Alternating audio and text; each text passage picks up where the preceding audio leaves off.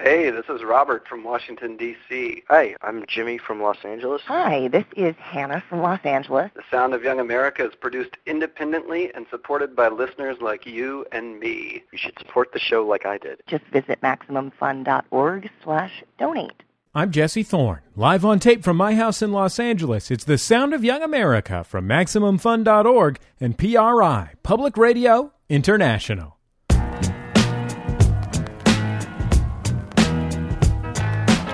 It's the Sound of Young America. I'm Jesse Thorne. Of course, the Sound of Young America is all about things in entertainment and culture that are worth your time. And so once a month, we check in with our friends at the Onion's AV Club to separate the wheat from the chaff. Joining us this month, managing editor Kyle Ryan, associate entertainment editor Tasha Robinson. Kyle, Tasha, welcome back to the Sound of Young America. Hello, good to be here. Thanks for having us. Oh, of course. It's always a pleasure to have you. Speaking of people who it's a pleasure to have on the Sound of Young America, let's talk, Kyle, about a, a, new book from two folks who have been guests on the Sound of Young America. Yes, they have. Tom Lennon and Robert Ben Garant, who folks might know uh, as uh, not only members of the uh, sketch comedy group The State, but also uh, co creators of the long running Comedy Central show Reno 911. And what they might not know is that they're also screenwriters who have written many huge uh, movies, including the Night at the Museum series, and their book is about that. It's called Writing Movies for Fun and Profit. Now, you read the book, I presume, Kyle. What'd you like about it?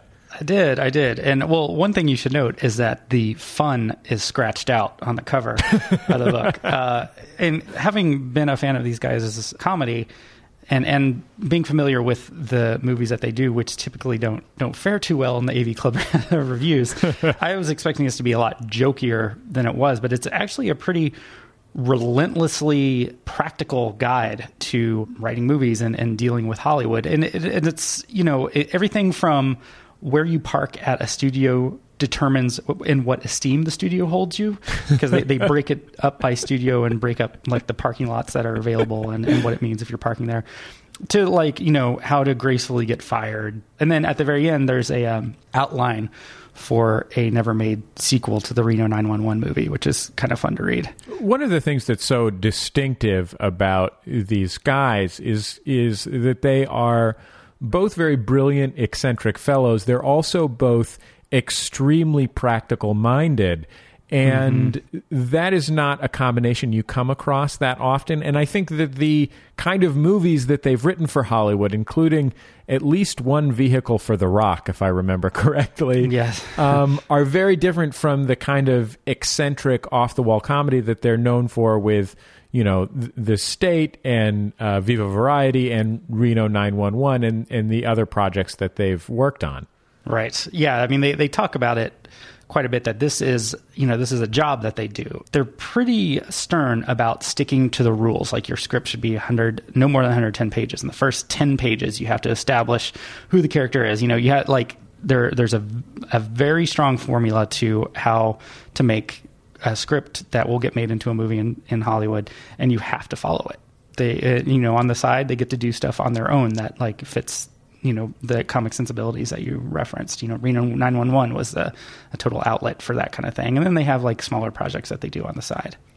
Tasha, let's talk about another past Sound of Young America guest. In fact, I think they've been on the Sound of Young America maybe three times.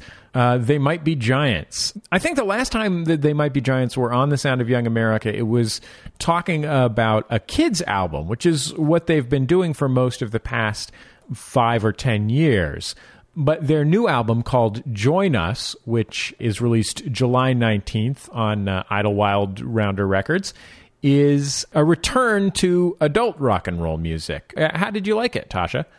Well, I liked it quite a bit. I mean, a, new They Might Be Giants album is always kind of an event for me, and even more so given the fact that they haven't really done an album for adults since 2007.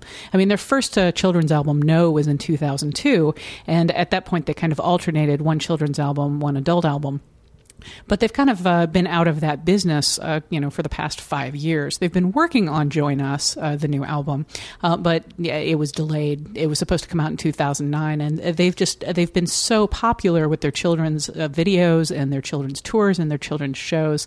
They apparently just didn't have time for it until now. The fact that they took so long to produce it uh, may sort of be reflected in just the eclecticity of this particular album.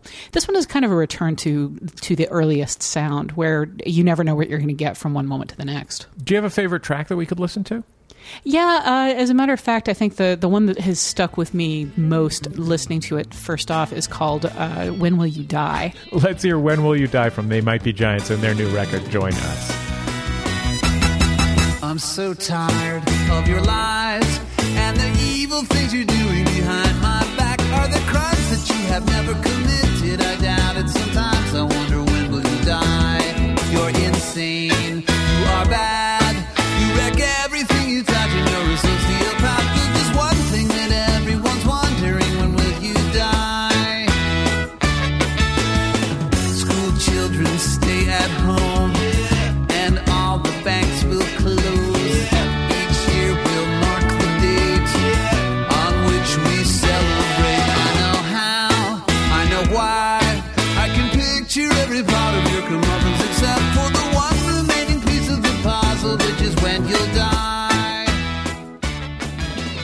keep it in the world of rock and roll.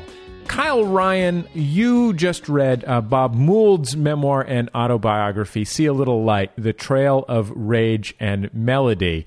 Um, he was, of course, uh, the co founder of Husker Du, the uh, beloved punk rock band. He was also the founder of the very popular alt rock band Sugar. He's been a solo artist for many years. Uh, I learned uh, in watching a documentary for The Sound of Young America uh, called Bear Nation that he is like a, a god in the world of the uh, gay bear subculture. Um, a really remarkable guy, a, a really amazing fella, but also to this point has been a very sort of closed and quiet guy about all these travails he's gone through. Is, is his book uh, a, a different story? Oh yeah. Oh yeah. This book opens with him at a, a clothing optional resort for for men.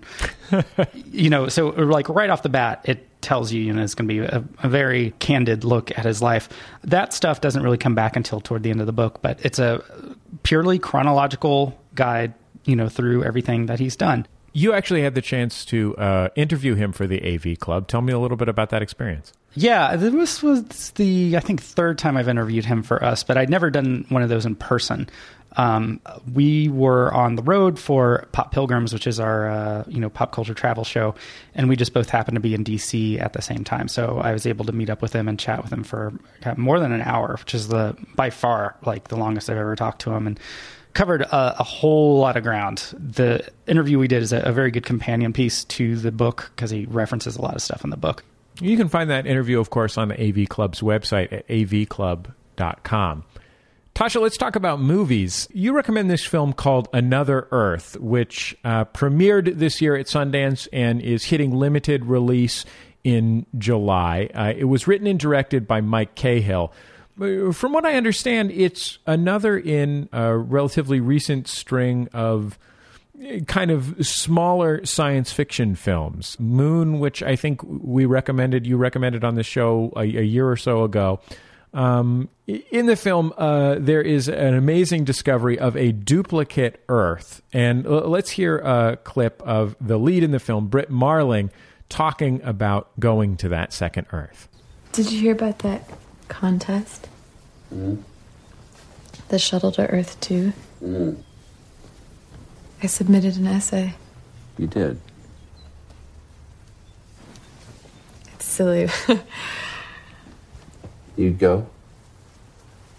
yes, You don't know what's out there. that's why I would go. This is an interesting thing, uh, Tasha. The idea of a of an independent sci-fi movie. Oh, sure. Well, I mean, very much in the same sense as uh, Moon.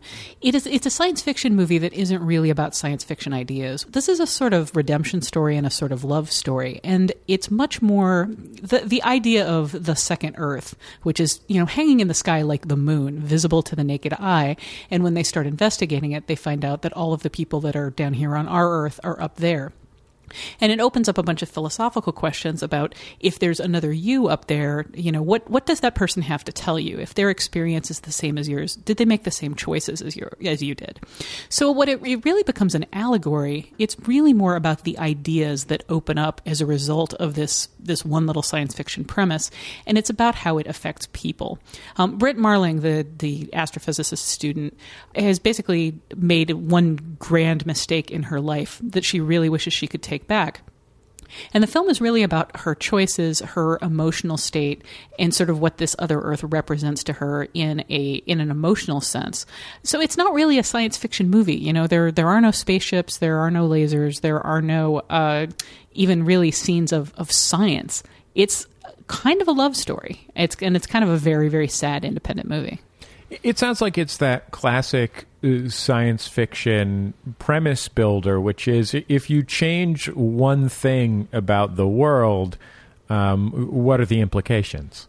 Exactly, and the tone is much more is much less uh, Star Wars and much more Hal Hartley.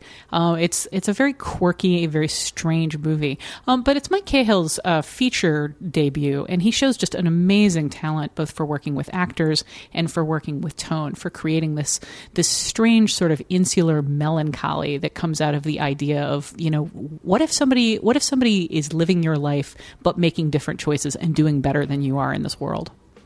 Well, Kyle, Tasha, thank you so much for uh, sharing these picks on the Sound of Young America. Sure thing. Anytime. Kyle Ryan is managing editor, and Tasha Robinson, associate entertainment editor of the AV Club. You can find all of their great interviews, uh, reviews, uh, even podcast roundups online at avclub.com. The Sound of Young America is supported in part by Ask Metafilter. Thousands of life's little questions answered. Online at ask.metafilter.com.